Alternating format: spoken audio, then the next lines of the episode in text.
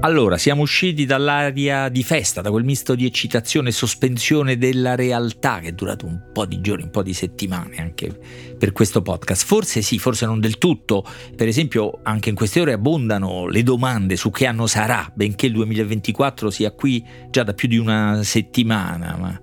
tra ipotesi più azzardate e anzi più stringenti, se non altro perché sarà per mezzo mondo un anno di elezioni, quella che si affaccia la solita implacabile interrogazione sul futuro da venditori di almanacchi, diciamo così, ma del resto sul futuro ci interroghiamo tutti sempre talmente tanto che non sarebbe nemmeno bisogno dello stimolo, della sfida, anche della preoccupazione del calendario nuovo che come tanti di voi ho qui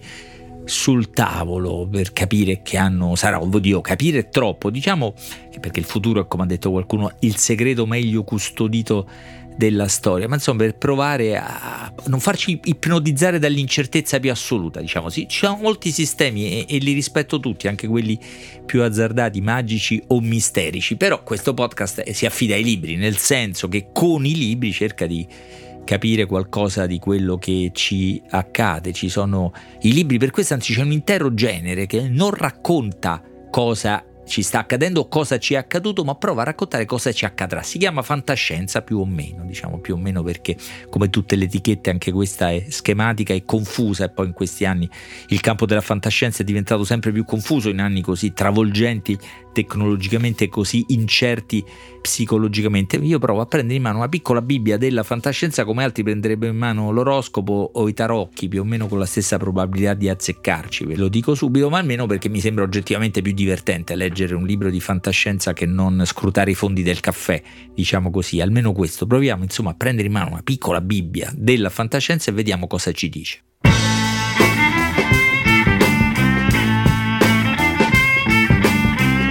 Questo è Timbuktu di Marino Sinibaldi, un podcast del Post che parla con i libri.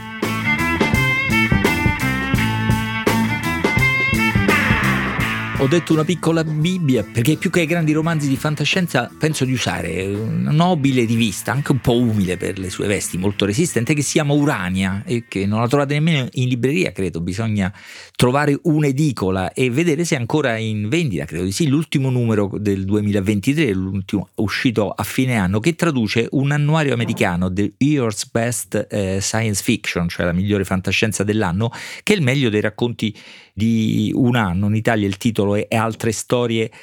altri mondi, ma anche per chi non segue fedelmente la produzione fantascientifica, una specie di riassunto molto utile secondo me, un riassunto possibile di temi, idee, immaginazioni, almeno io lo leggo così, come una specie di catalogo degli oggetti, delle cose, delle idee sul futuro. Questo approccio, ve lo dico subito, presenta un rischio che ogni tanto vi stufiate della fantascienza. A me è successo più volte di smettere di leggerla, poi ci sono tornato come vi confesserò tra poco, ma insomma ogni, ogni, tanto mi è sembrato che la fantascienza diventasse qualcosa di banale, obiettivamente più noioso, meno coraggioso, meno inventivo della realtà. Forse è accaduto quando la realtà è andata molto avanti dal punto di vista politico, tecnologico, ha presentato delle rotture, no? dei, dei, cambi di, di, scena, quindi di superare le previsioni, le immaginazioni della fantascienza, anche quelle più eh, sfrenate e apparentemente irraggiungibili, irrealizzabili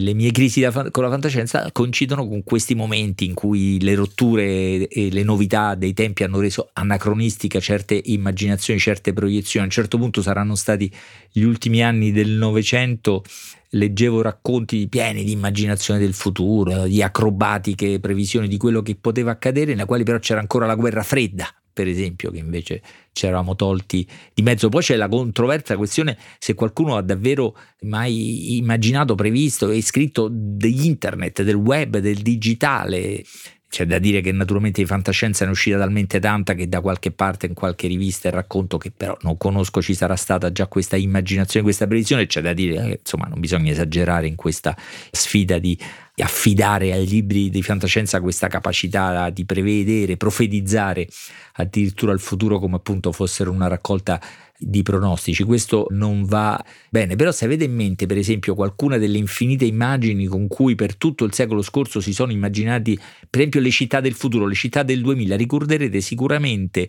la fitta rete di spostamenti e mezzi di trasporto, no? elicotteri da un palazzo all'altro, monorotaie su più livelli stradali, una posta pneumatica velocissima che arrivava ovunque, tutte cose che invece non vediamo fuori dalle nostre finestre un secolo dopo, forse perché abbiamo smaterializzato molte cose della nostra vita, per esempio tutta la comunicazione, forse perché non ci muoviamo nemmeno così tanto come avrebbero previsto, tanto che stiamo più in casa, insomma, chissà, chissà insomma se tutto è successo per merito o colpa di internet o per merito e colpa di Netflix.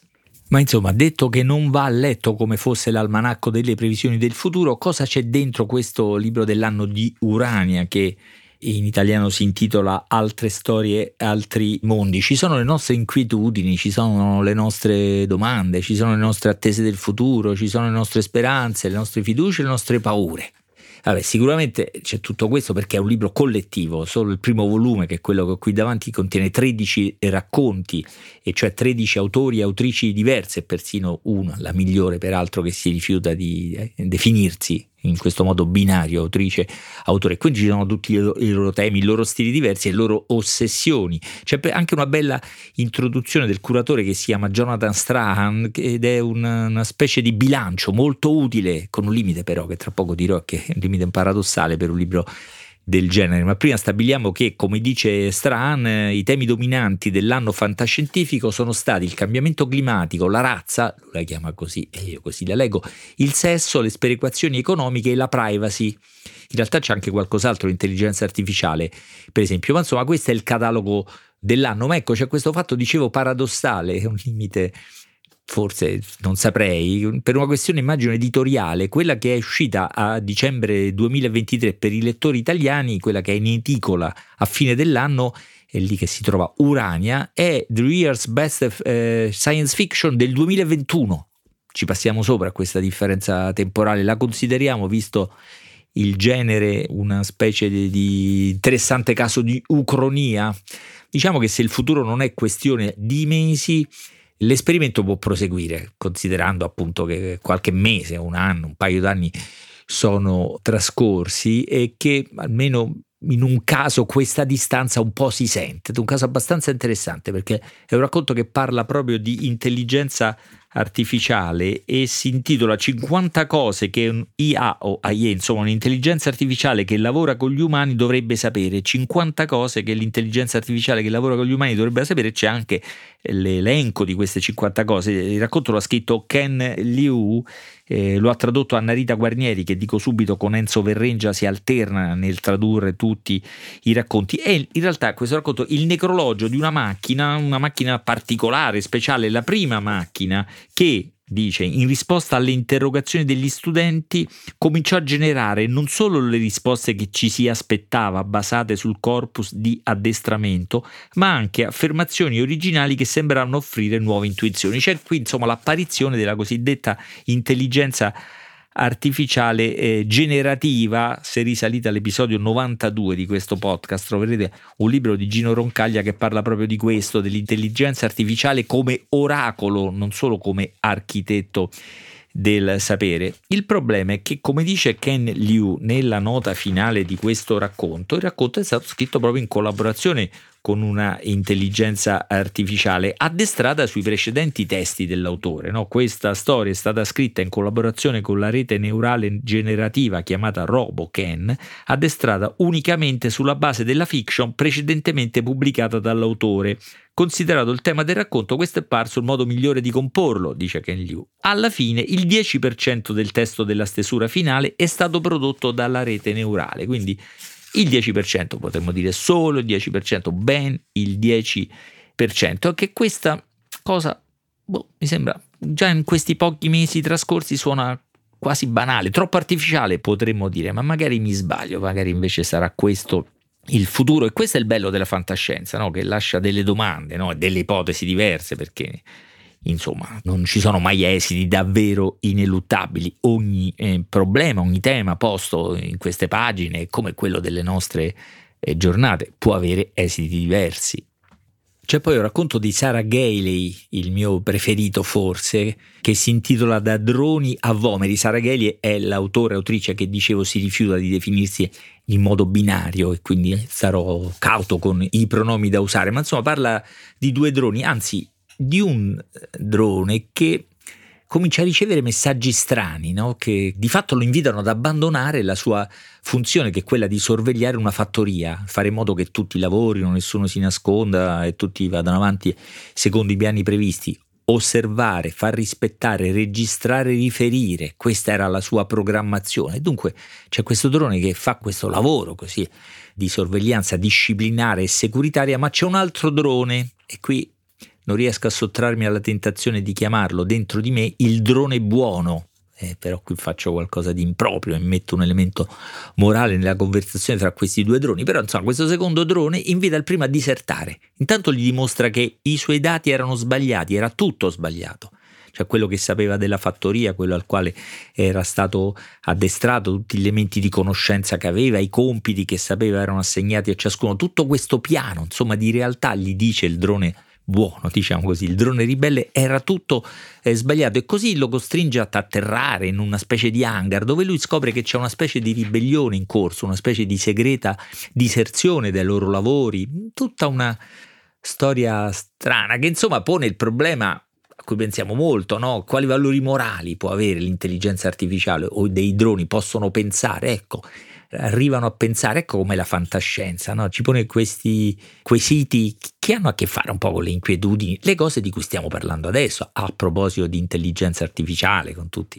le conferenze, i convegni, i progetti di normare questo mondo, di trovare regolamenti, ruotano però tutti intorno a una inquietudine. Ecco, la fantascienza a volte, come in questo caso, porta alla luce e ci aiuta forse a capire meglio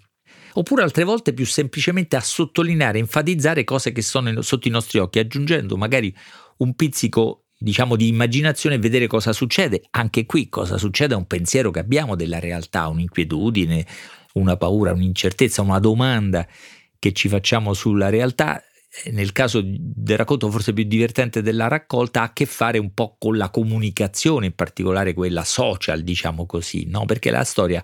di un neo presidente degli Stati Uniti viene dopo Trump e assomiglia un po' a Biden, diciamo così, sperando a proposito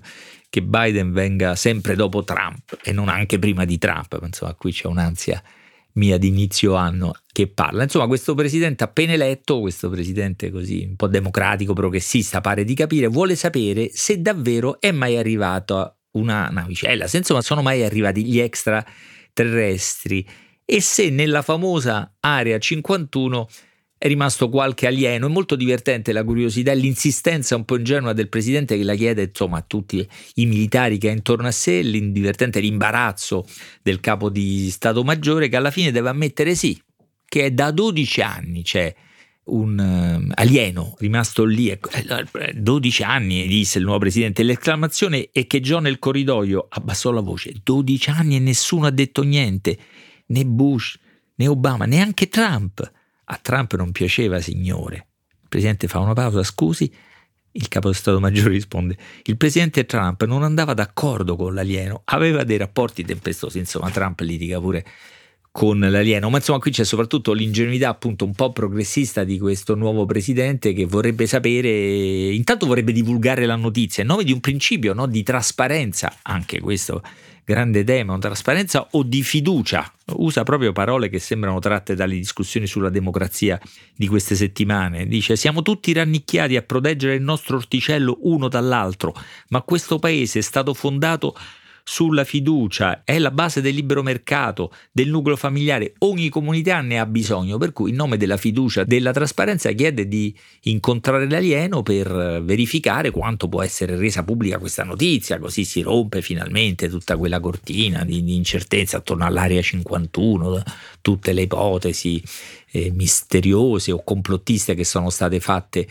su quella realtà, insomma incontra questo alieno che ha una forma strana, adesso non vi sto a dire perché lì c'è l'immaginazione fantascientifica, non è né uomo né donna, hanno imbarazzo a definirlo, ma insomma incontra questo alieno e qual è il suo problema? Che questo aveva passato tutto il tempo a essere istruito alla socialità attraverso la televisione. All'inizio le sane saghe familiari dell'epoca di Bush, poi nel periodo di Trump connesso ininterrottamente, sintonizzato su Fox News. E allora cosa succede? Cosa è successo? Vabbè, almeno in parte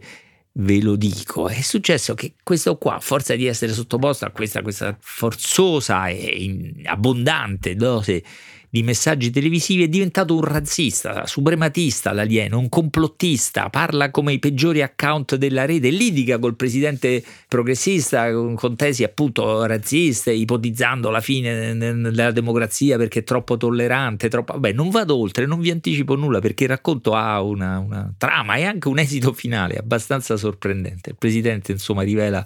forse delle sue qualità o intenzioni, non lo so. Il racconto si intitola veniva da Cruden Farm ed era scritto Max Barry e sta appunto in questa raccolta altre storie, altri mondi. Il primo tentativo di capire se con i libri si riesce a comprendere qualcosa di quello che ci accade, se possiamo affiancare alle notizie che leggiamo ogni giorno, alle inquietudini che ci portiamo dietro dalla lettura di ogni giornale o dalla frequenza cui riceviamo messaggi social, se a un punto della giornata, nella tarda giornata, quando arriva questo podcast, arriva qualcosa che aiuti a chiarire meglio delle cose, a farcele comprendere, a darci una sensibilità diversa, anche solo a divertirci, eh? a divertirci sulle spalle delle nostre paure, delle nostre inquietudini, delle nostre domande e queste risposte, diciamo così, questo catalogo di racconti possibili su queste paure, su queste angosce, su queste curiosità, sta in questa antologia Urania Mille Mondi intitolata Altre storie, altri mondi, oggetto appunto del mio piccolo eh, esperimento perché vedere se la fantascienza può appunto aiutarci a capire, ci dice qualcosa di utile, di stimolante, di provocatorio, di divertente, diciamo, decidetelo voi. Scrivete a timbuktu-ilpost.it, scusate il ritardo, ma da oggi comincio a rispondere di nuovo ai vostri messaggi.